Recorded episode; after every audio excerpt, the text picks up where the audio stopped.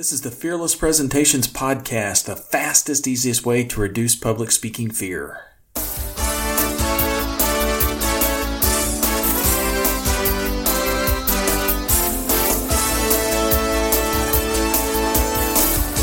Want to absolutely eliminate public speaking fear? This podcast is the answer.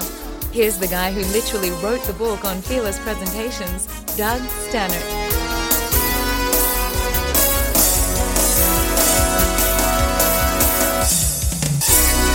Hello and welcome to the Fearless Presentations podcast brought to you by the Leaders Institute and fearlesspresentations.com. I'm your host, Doug Staneart, president of the Leaders Institute, and this is the podcast that helps people just like you get rid of public speaking fear and really increase your success by increasing your confidence when you communicate.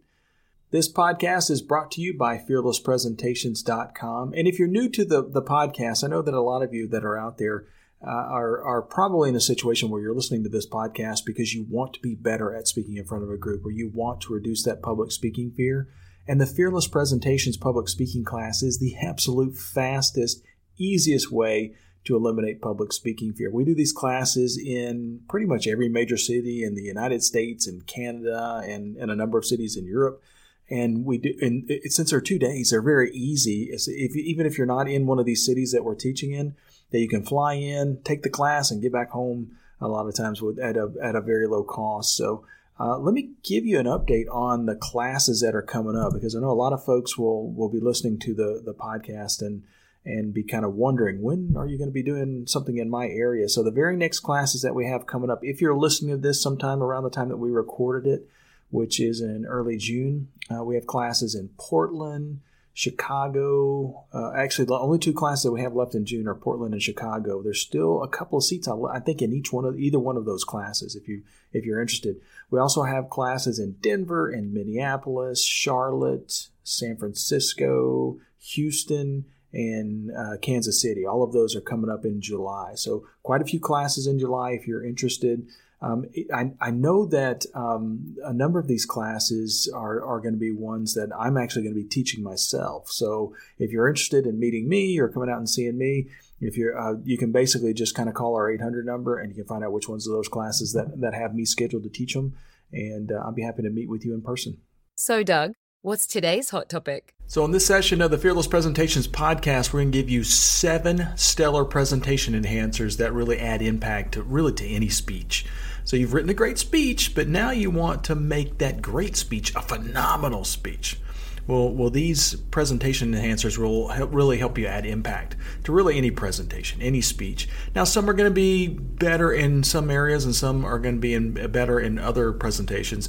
But keep in mind that that the the ideas that we're going to cover on this in this session will really help you kind of jazz up your presentations, make them more fun, make them more interesting, make them more relatable to the audiences that you're presenting to. So I'll go ahead and give you an outline of what the seven items are, and then we're going to cover them each one of them in, in more detail. So the first one is anecdotes. Now, anecdotes are very similar to the stories that we've talked about in previous podcasts, but a lot of times these are just kind of funny stories or, or a story that makes a point to uh, with the bullet that you're offering them. Now, the second impact idea, or the second presentation enhancer that we're going to talk about is a demonstration.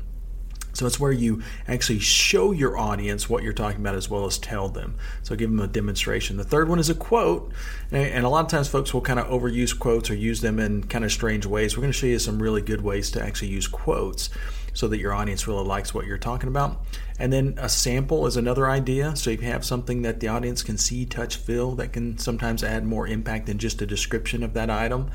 Uh, the the uh, fifth item is a name drop. So it's kind of like a quote, except you're not really quoting a person. You just you're you're basically giving a uh, an, a person or a company name, uh, somebody that agrees with what you're talking about, or that that backs up your your point. And so you can use those in a in a in really effective ways, and I'll kind of show you how to do that as well. Uh, the sixth one is non PowerPoint visual aids, basically anything other than PowerPoint. Now, I am not anti PowerPoint. I love PowerPoint, but a lot of times it gets kind of overused. So, we're going to show you some things other than PowerPoint that you can use for visual aids to kind of break up your presentation a little bit. And then finally, the last one is showmanship. You know, you never want to underestimate the entertainment value of your presentation. So, with all that being said, let's go to uh, the fir- very first one.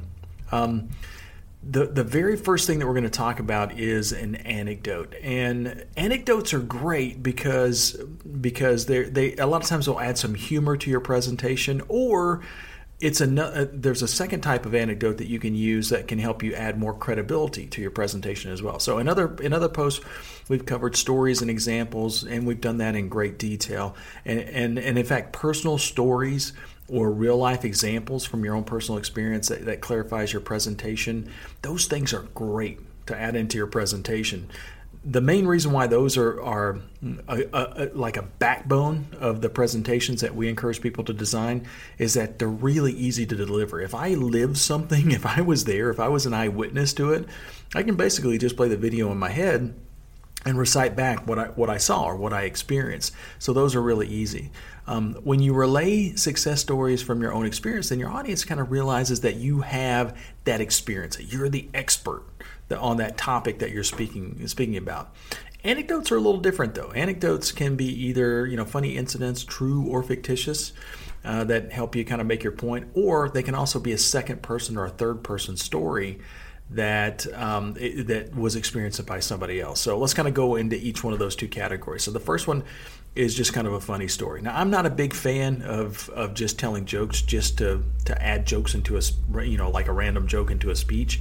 However, funny anecdotes that make your point are very, very useful. You'll notice that a lot of the most professional, the most sought after speakers on on uh, keynote uh, in, in keynote speaking sessions, those kind of things, are going to be the speakers that get people laughing. So it's a good way to add comedy. It's a good way to add humor, but they have to make a point. You know, just to telling a joke just to tell a joke doesn't necessarily work. So the neat thing about the world that we live in today is that it's so much easier to add humor into your presentations because if you have some content that you're presenting to your audience, all you really have to do is just go to Google, type in the phrase something like, you know, funny story about, and then fill in the blank. Funny story about whatever the, I don't care what presentation that you're talking about what what kind of information you're presenting to the idea. You could you could say cancer for God's sakes. I mean that's not a funny topic, but you can type in funny story about cancer, and I'm pretty sure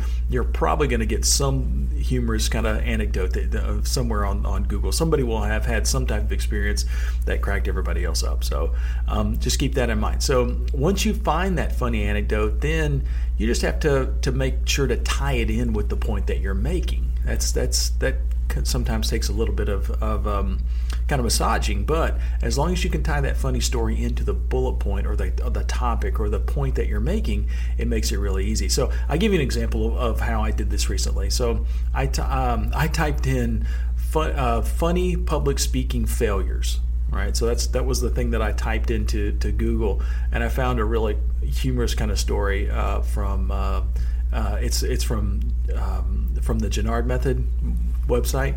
And basically, what the, the, the speaker who kind of wrote this down basically said, he said, while traveling to sister cities, Chamber of Commerce Business Exchange Group to Naga. I can't even pronounce it. Nagoka, Japan. He said it was asked to speak um, about uh, after breakfast about marketing in the U.S. So, seeking the opportunity to show off my linguistic skills, I asked my interpreter how to pronounce the words on, on the distance signs for ladies and gentlemen, right? So, apparently, the person saw signs on the wall, said ladies and gentlemen, and wanting to add that in to the presentation, thought it might be a really cool thing to do. So, after practicing to myself, I began my speech with Good morning, ladies and gentlemen, in Japanese. This got quite a reaction from the audience, and, and I delivered a killer 20 minutes of marketing wisdom and sat down to generous applause. I was, quite pleased with myself. Only later did I learn that how strange my greeting was. One of the hosts gently inquired why I had started my talk with "Good morning, toilets and urinals." so, anyway, so um, I mean, you can you can ha- add some some kind of humorous, kind of funny stuff in there. And again, that was the first random thing that kind of popped up. It's a funny story. You know, if I happen to be speaking on uh, times when folks got up in front of a group and they didn't do as well as what they wanted to, you know, then then it, it, we can use kind of stories like that in a, in a speech as long as I'm drawing my um, after I tell the speech, I kind of draw it back to the point that I'm making in my presentation. Now, so that those, those kind of things are, are fun. They're they're a good way to add humor into your presentation. Good way to add humor into your speech. There's a second type of anecdote though that we use a lot more, especially when I'm when I'm doing training in public speaking when I'm coaching people, I typically will encourage them to use this type of anecdote more often than just the funny stories. It's the second or third person story.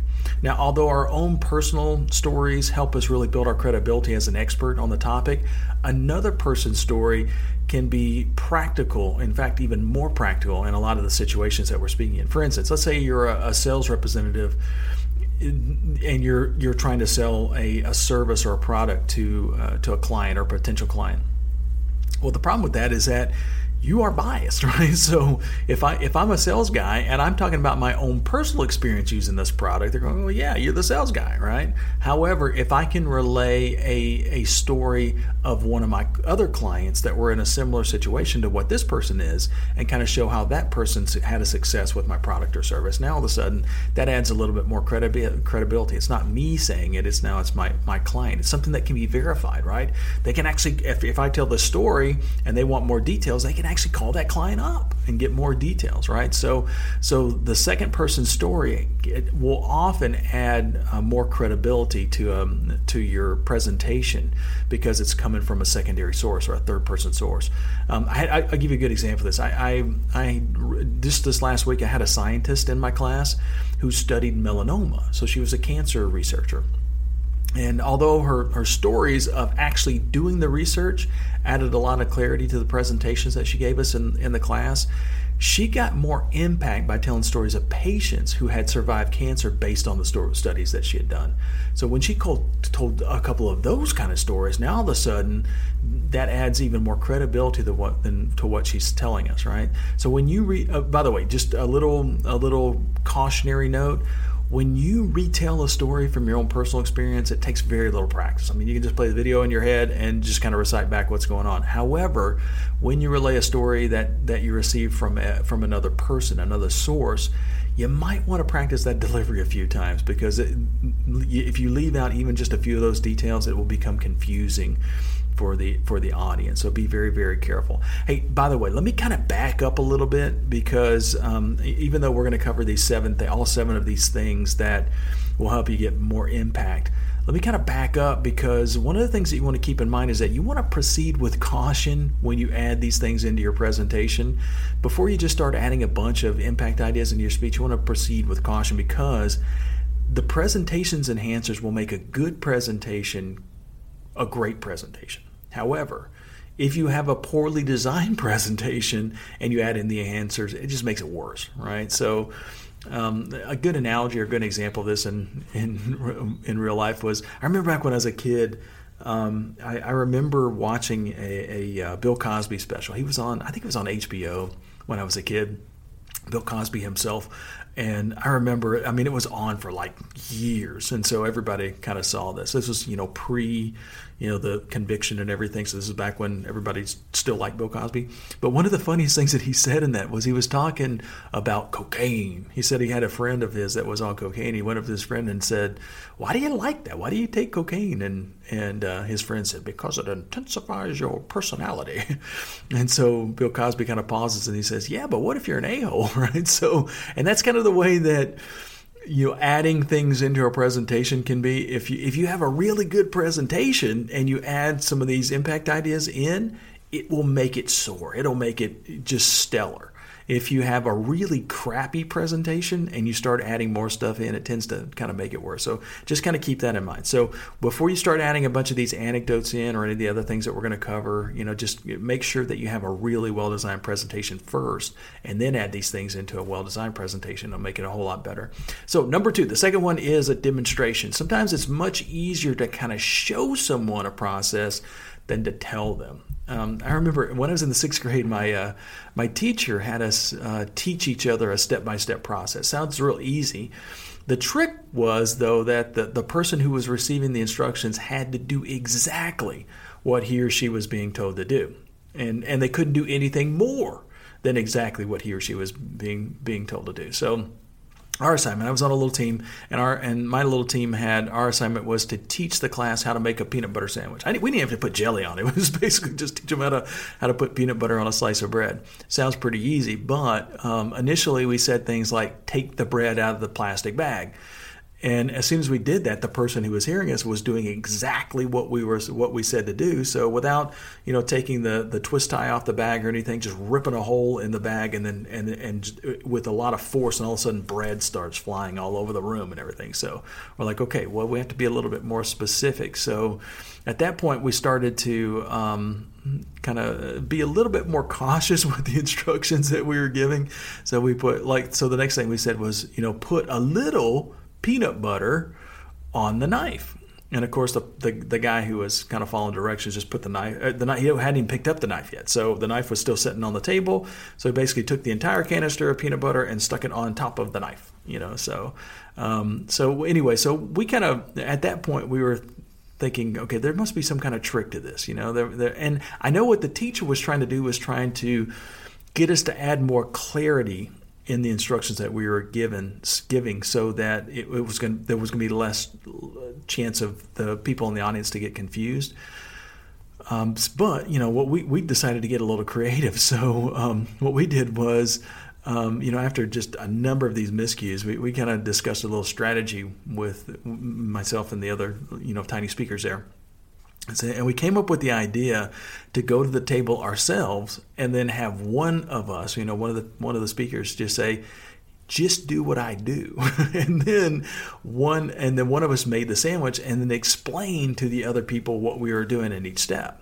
So, by the way, we got an A on the project, and, and really after we went, everybody else after us got an A on the project as well. So, I guess I guess we we were so creative that the teacher kind of um, felt sorry for us, I guess, more than anything else. But but uh, it kind of worked. We we we accomplished the task that she was looking at, and that's really what she wanted us to do was really think outside the box so that we could communicate more effectively. So. I never forgot that lesson though, and um, it's a whole lot easier to show somebody how to do something rather than to just tell them, especially if it's a step by step process or if it's a complicated process. This type of visual aid is critical when you're teaching someone, especially if you're teaching them something technical or teaching them how to use a new software package or, or something like that. You can tell them all you want, but if you show them step by step how to do it, it's going to be a whole lot more effective and easier, by the way, to, to explain. So the third one, the third impact idea that we're going to cover is a quote. Now, a, a good quote will allow you to borrow the credibility of an expert temporarily. So you're going to temporarily borrow the credibility of someone else who is an expert in, in the field. Now, Tom Peters, he's a famous motivational speaker who uses a ton of quotes in, in his speeches. And, and Peters once actually said, he said, My conclusions are much more credible when I back them up with great sources. And by the way, I agree. You know, if you if you can back up your content with great sources, it it makes it a whole lot easier to uh, design your presentations and a whole, a whole, lot easier to kind of deliver those presentations. Now, you're you basically basically what you're doing is you're giving your audience a second opinion. So instead of them just relying on you as the expert, now we're getting a second opinion, or if we do a couple of quotes, a third opinion even. So uh, and it's real easy. Just like with the with the um, uh, the funny story above that we talked about, uh, you can actually just go to Google and put quotes about blank. You know, whatever it is that you're speaking on, quotes about blank, and you'll get a ton of websites that come up that will give you quotes related to that topic. It, it, it's very strange how many different websites that are out there, web pages that are out there that have quotes about just random, random topics. So if you don't find exactly what you're looking for, you might find something close enough anyway. So make sure that the quotes that you're adding, though, are short and that they're easy to remember, though because a lot of speakers will put very long quotes on a PowerPoint slide and then call that as a supporting point. I mean, that's to me that's like fingernails on the chalkboard when somebody puts a big huge quote up on the on the PowerPoint slideshow and they look at the audience and say, "What does that quote mean to you?" You know, to, to me that's just that's just poor presentation skills. Um, because there's so many other things that you could be doing with that quote that can really help you make your point. Um, th- by the way, that's that if you do something like that, whether if you whether you're reading the quote to the audience or you're allowing the audience to read the quote, you're likely to fall flat uh, in front of a group anyway, because nobody wants to read that stupid long quote that you just put up there. And, and if you read it to them, you're going to sound kind of strange. Uh, so you'll get much better results by just inserting a couple of easy to remember quotes that you can you can um, relate to your audience verbally. Um, Craig Hadden in, uh, wrote a post that's called "How to Use Quotes in Your Presentations," and he said it really well. He said, "Short quotes pack more punch," which is phenomenal. I mean, just really good um, concise way to to um, to kind of prove that that's there. So anyway, so uh, the fourth one, the fourth impact idea that you can use, or the fourth way to really enhance your presentation is to give your audience a sample. You know, so sometimes an item that a person can kind of see, touch, feel is a is a better visual aid than a than a photograph or a slide. And and one of the best examples of this is uh, when it was I, I was a class member that I had about a decade ago, and um, I was teaching a presentation class in Las Vegas, and one of the participants that was in the program worked for the Southland Corporation. Now, this is the company that owns like the 7 Eleven um, convenience stores, 7 Eleven gas stations, that kind of thing. And at the time, 7 Eleven was having a big marketing, I don't want to say crisis, but they were having a big marketing challenge anyway. Because 7 Eleven, from the time that I was a kid, and probably even even younger than, oh, more longer than that anyway, um, they have spent a tremendous amount of time, money, effort to build up some really, really well known brands. You know, the, like for instance, they have a, a soft drink called the Big Gulp, 32 ounces, of big gulp. And they have the super big gulp too, right? And then they have the the big uh, honker of a of a uh, um, um, hot dog is called their Big Bite, you know, the Big Bite, and then they have Slurpees and that kind of stuff too. So these are fantastic trade names that they've they trademarks and trade names that they've built up over the the last you know three or four decades. Problem is, is that the buyer has shifted dramatically though to much more healthy options, and so some of these things are are not marketing as well as what they what they have in, in the past anyway. So what the what this marketing person that worked for 7-Eleven was was kind of working on one of her big um, projects was was um, uh, getting more healthy options into into the 7-Eleven stores. And one of the things that they were doing at the time was they were offering these really fresh handmade deli sandwiches like you'd get in a in a in a real deli. You know, I'm, I'm not talking about the like the subway type things where everything's kind of pre-cut and everything. I'm talking more like a, a you know like a like a deli, it's like you'd see in a like streets of New York kind of thing. So very well well designed well made kind of sandwiches. They were just beautiful. And so the woman who was in the class gave us a, a, presentation uh, in the the first part of the second day. She she we were helping her kind of design her marketing presentation and she did a phenomenal job. It was great. And she was telling us about these sandwiches and, and we were kind of intrigued but i don't think any of us were going to go out for lunch and go to 7-eleven right? We weren't quite to that point yet.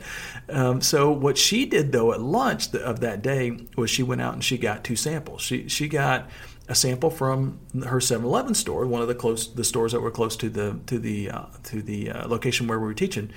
And then she also went to a convenience store that was next door to the 7-Eleven and got a sandwich in their refrigerated section. So um, to describe the sandwich that she brought from the competitor, she she went and got one of those I, I, don't know if you've ever seen these before, but they're they're it's just a regular kind of sandwich like you'd make at home with with white white bread, you know, and it's and they're cut down the the center of the sandwich diagonally, so it creates two triangles, and those two triangles are shoved into this little triangle box, and it's got writing all over the the cover, so you can't even see what you can't even see the sandwich. You don't want to see the sandwich because it, Lord knows when that sandwich was made, and it's just been refrigerated for you know days or weeks or whatever.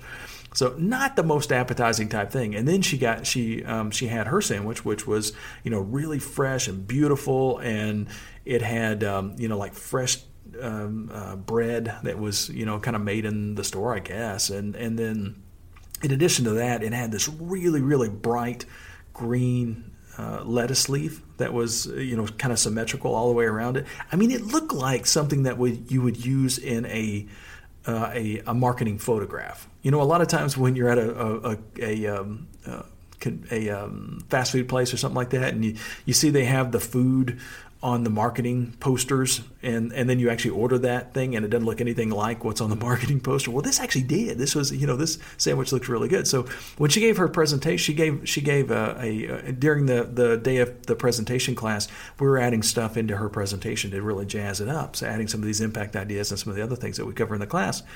And um, and when she finished when she gave her final presentation at the end of the day she used those two samples uh, as a, as as one of her visual aids. She kind of showed. She said, basically, this is what you get at our 7-Eleven store, and this is what you get at one of our competitors. So it was a it was a really cool way to um, to dramatize what she was talking about. Uh, so the sample kind of really worked for her. So, number five, the fifth way that you can add or enhance your presentation, add something to your presentation, is do what we call a name drop. Now, a name drop is very similar to a quote, but we're not actually quoting the source. So a name drop would be uh, you, you could be it could be for uh, the the name of a famous person. Let's say you're selling products and and the um, uh, a, a, a famous person actually uses your product, right? So you know, like like for instance, Air Jordans. You know, obviously, Michael Jordan is is sponsoring that product, so so the, those shoes are something that that are linked with him, his personality. So um, but it, it, doesn't necessarily have to be a, a, famous person, though. It could be a company. You know, for instance, since my company, the Leaders Institute, has taught, we've taught presentation classes for like 400 of the Fortune 500, the companies on the Fortune 500 list. You know, so so we often, um, you know, can name drop really big customers in the same industry of a company who is requesting information from us. You know, for instance, if let's say that that somebody um, um, is requesting information about one of our public speaking courses, and we're going to give them a sales presentation, and that person who's buying from us, or the potential buyer anyway, happens to work for a university. Well, you know, a lot of times in that kind of situation, we'll just list a number of other universities that we've taught presentation classes for. So, like for instance, we've taught classes for Texas A&M, for Boston University, for Harvard. You know, we've even taught you know presentation classes for Harvard. So those clients help add a lot of credibility to our speakers when when we mention those big companies or those big organizations that we work for. Um, if I were if we were going to do the same thing, let's say um, uh, we get a, uh, a request for information from uh, a real high tech company so uh, it's real easy for us to kind of talk about other high tech companies that we've worked for because we've done classes for Google, we've done classes for Facebook, for uh, for uh, PayPal, for Microsoft. You know, so a lot of the big companies, the big tech companies, have hired us to do classes for them. So by using those those uh, companies that we've worked in the past, it's kind of we're name dropping in order to kind of show that if the person who's requesting information from us hires us, they're not really taking as big a risk because those other big companies have already taken that risk in the past and they've succeeded as a result of taking that risk. So, so sometimes that can work really, really well. So, when I'm teaching classes about how important it is to narrow down your content to three to five main points, you know, a lot of times we call this like the three point talk or the four point talk or the five point talk it's a really, really effective way and easy way to design a presentation. But we're not the only company that in the, not only um, presentation training company that uses a that type of of, um, of skill development. So uh, a lot of times I'll just name other professional speakers who also agree with me. So for instance, when we're when we're teaching a the three point talk we can reference uh, organizations like Slide Genius. You know, so that's a, that's a company or, an organization that helps people make PowerPoint slides, and they they believe that the three point talk is a really good way to do it. Uh, Presentations Magazine has written articles about the three point talk big training companies like the Dale Carnegie Organization and the American Management Association, they all believe in some sort of rule of three in, in a presentation. So basically, by me name dropping those other organizations, it makes it a whole lot easier for um, for somebody else to for somebody who's listening to that content to say, okay, well, this is probably on the up and up if all those different organizations actually believe the same thing that this guy is talking about, right? So I'm basically borrowing their credibility. Notice that in each of the examples, though that I just that I just used, I'm not quoting any of the sources. All I'm saying is that each of the sources agrees with the statement that I'm making. Now, of course, if any of the listeners who are the people who are in the audience, if they want to verify my claim, it's going to be real easy for them to do a Google search and and by the way, and that I believe is one of the things that makes the the name drop so powerful is because it's almost it, it's basically what it does is it allows the inner Sherlock Holmes of the of the people in the audience members to really come out and do their own investigation because when they do, when they do that Google search and they see that the things that I as the speaker am saying eh, that, that I said were right on the money, it verifies they get it they're they're basically verifying what I'm saying through multiple different sources. So it's a really good way to kind of build up your credibility and get your audience to really agree with you and really persuade them. So so name dropping can be very helpful. The the sixth one that we're going to cover here is it, what I call the non PowerPoint visual aid. So basically anything other than PowerPoint that helps you get your point across. Now I'm not again I'm not saying don't use PowerPoint. PowerPoint is a phenomenal tool, and I use it all the time. In fact, I use PowerPoint pretty much almost every day of my life, if if if not every day, pretty close to it anyway. Very effective use of visual aid. So, uh, what I'm saying though is that you just don't want to use PowerPoint as your only visual aid. You know, for instance, instead of just inserting a photo into a slide, and you, if you do that, by the way, when the when it shows up on the on the screen, it'll show up for a few seconds, and as soon as you hit the arrow button, it's going to disappear, right?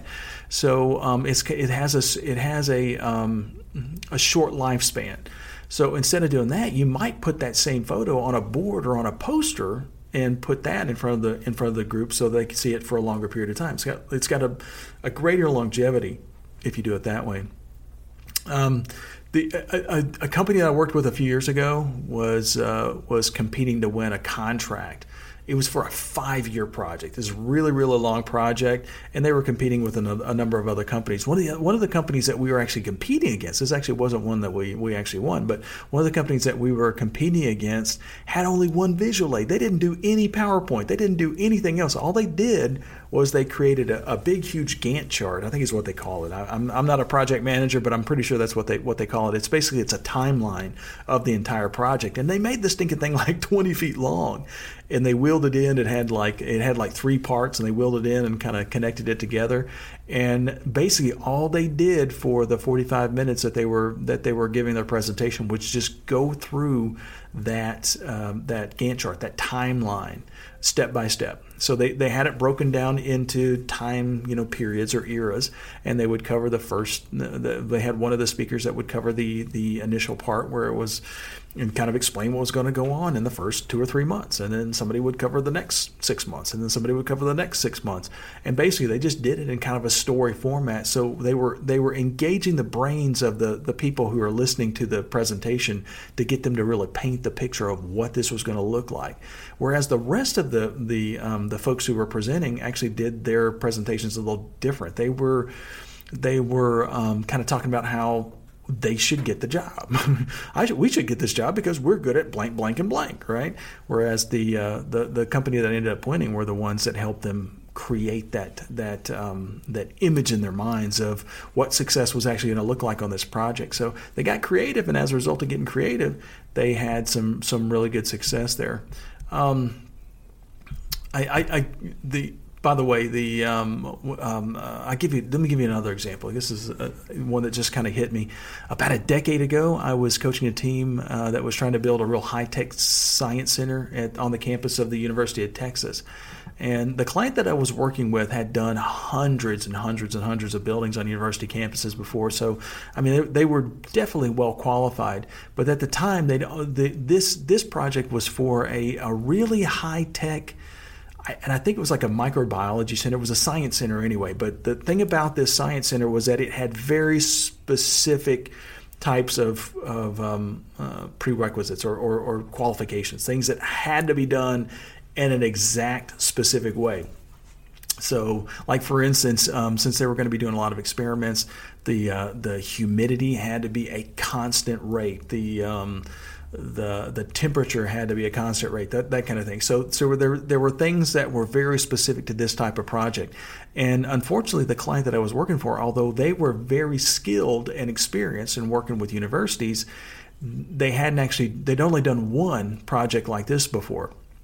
And the one project that they had done was uh, for a really futuristic type building. So it was, uh, and they had a picture of it. It was beautiful, by the way. It was it was glass and aluminum and mirrors. It looked like something out of out of Epcot. You know, it was it was a it was a pretty good looking um, building. But the moment that they showed that on the screen, we were we were in a, the Hilton that overlooked the University of Texas campus in downtown Austin when we were preparing the doing the final run through for the presentation, and um, and I'm looking down the campus. I'm looking at the at the screen. I'm looking down at the campus, looking at the screen, looking down at the campus, looking at the screen. I'm kind of noticing that, holy cow, that Epcot thing is not going to fit in on the campus that's already there now. Uh, if you've never been to the University of Texas, it's it's I guess the best way to describe it is kind of it's kind of gothic. You know, it's like concrete pillars and and gargoyles and stuff like that. You know, it's a beautiful campus, but it's you wouldn't when you look at it, you wouldn't say, "Man, that's that's really futuristic." So if they plop down this really futuristic looking building in the middle of that campus, it was going to stick out like a sore thumb, right? So um, you know, once I kind of pointed that out to these to the the folks that were designing the presentation, we we um, kind of we had to kind of rethink exactly what, what they were going to be doing in this presentation. So um, and it, by the way, it didn't take a whole lot of convincing for the folks. You know, once I kind of made that that that what seemed to be kind of obvious point, they were they were like, okay, well let's let's kind of do something a little different. So what they did was they sent one of the architects, one of the guys that was one of the leads in the in the project. They sent him down with a sketchbook. He had like a poster book. Um, like poster board, uh, I would say it was. But they were each one of the the the sketchbook pages were kind of uh, they were uh, poster board like pages, but they were about half the size of a poster board, you know, so it was pretty good size um, posters anyway. And he went down with a pencil and he just started sketching things that he saw. He just walked around campus for, it must have been maybe an hour or so. And, uh, and just sketched things that, that he liked. It was just a pencil sketch, right? Because he just wanted to be able to bring those sketches back up to the group and say, hey, if we're going to make something that fits into this campus, these are some things that we might want to add. And when he brought the sketches back up, they were so good. I mean, they were they were works of art. They were really really well done. Something that you would see a lot of times in, in like a museum or something. And so um, so we ended up adding those into the presentation. So at at a certain point in the final presentation, when they got it all honed down down. They hit the W button on on the PowerPoint slideshow. When you do that, by the way, it just creates a white screen. And so with that white screen, uh, the the architect then kind of came up with a with a tripod with his with his sketches on them. And he basically just described the sketches one at a time. So he, they were showing that white um, that white background on the sketches, so it looked like it was a spotlight almost. It was it was it was a really cool way to um, to add some creativity into the presentation. So, and and basically all the architect did was he just went through sketch after sketch after sketch, showed the the folks who were making the decision the things that he liked about what was already on the campus, and by as a result of doing that. I, I think he really built some rapport with the folks who were there. They said, these, these guys know what we want. And so we were doing something that nobody else in that presentation were doing. We were, we were um, using other visual aids that really captured the attention of the of the audience so that they they felt they had more rapport with us. So as a result, they ended up getting that job very very quickly. So those visual aids that you use can be very effective, but you want to be careful to not just tie yourself to PowerPoint. PowerPoint can do a lot of good things, and I would encourage you to experiment with PowerPoint and do some really cool visual aids there as well. But if you can get away from the PowerPoint slideshow, a lot of times you can you can make yourself seem very different from the other folks that are presenting in a real positive way, anyway. So the seventh one, the last one that we're going to cover today is showmanship, and I saved the best for last because one of the things I kind of mentioned uh, earlier in the podcast was that you never ever want to underestimate the value a, of entertainment in a presentation. So let, let me kind of repeat that one more time, just because it is so important. Never, ever, ever, ever underestimate the entertainment value in a presentation. Most speakers think that if they, you know, if they just give their audience the knowledge, the information that that they're required to, then uh, they've done their job. Um, if, if they can do, especially if they could do that without sounding like an idiot. If we, if I get my presentation across, I don't throw up on my shoes, and I don't sound like an idiot, then I, hey, I've done my job. But when you do that, you're discounting one of the major parts of, of a presentation is it's the entertainment value. Um, if you, whenever I think about this, I kind of think of the old uh, the movie Ferris Bueller's Day Off, where um, the the teacher, you know, was uh, they, I think they bring him in like three or four times in the in the in the movie, and it's always funny. It's always hilarious because he he uh, the the actor who's playing um, uh, who, who's playing Ferris Bueller's teacher is really making the the teaching that he's doing sounds so boring, sounds so dry. And and they look around, and every time that he's speaking, it will it will the cameras will move to the kids who are in the audience, and they're you know kind of glassy eyed and everything. So that's the last thing in the in the world that you want when you're presenting. You don't want a bunch of glassy eyed people sitting in your audience. You want people who are into your presentation.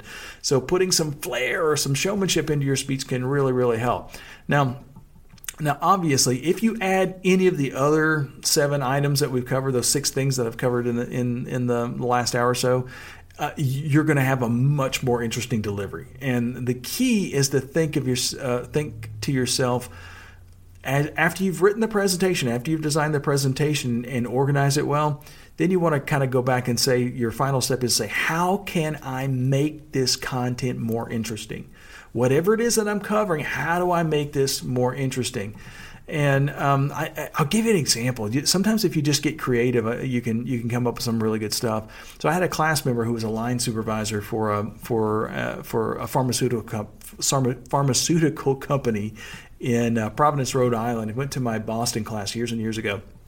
But the, uh, it, the the pharmaceutical company that I worked for was Amgen, and Amgen makes cancer drugs. So um, a really cool job, really, really um, uh, interesting kind of job. Anyway, but one of this guy's main jobs was quality control of the drug line. So as a cancer line, cancer drug is coming off and, and being created or or put into the pill form or whatever it was that he was doing, the um, his job was to make sure that that had the highest quality dosage and everything, you know. So to make sure that that the the people who are getting this drug are getting something safe and effective and and getting the the best that they can get, right? So what he did during this presentation was really cool. I mean, it's this has been I, probably 12 years ago that, that this guy went through my class, and I still remember this. I still get chills, by the way, when I when I kind of think about it, just because it's such, it was such a cool piece of showmanship. So what he did was he went to the back of the room before he even started his presentation. He went to the back of the room. We had a coffee bar set up where you can get coffee and tea and stuff like that.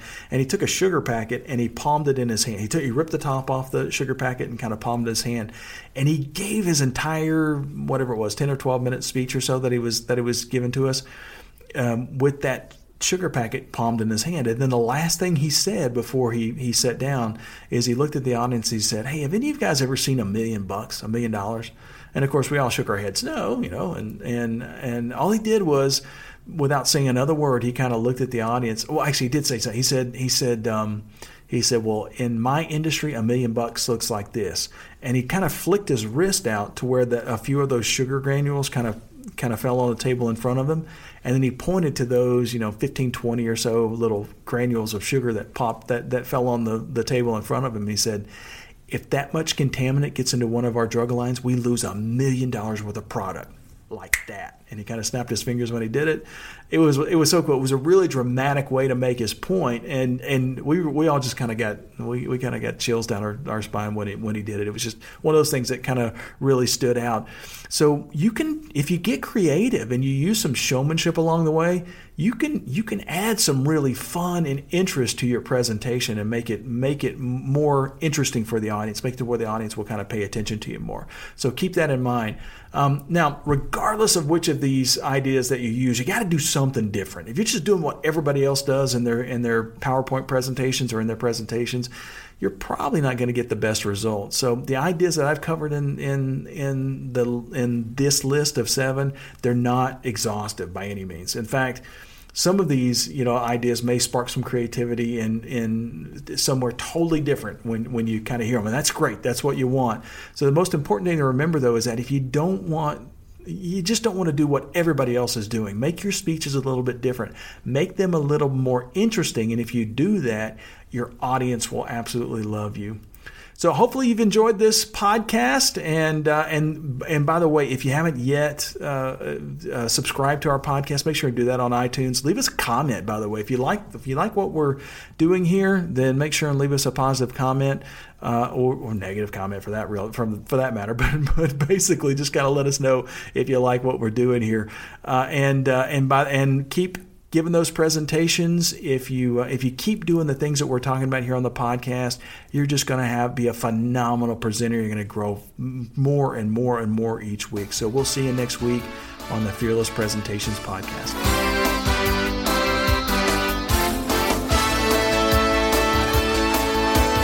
Subscribe to this podcast for new public speaking secrets each week.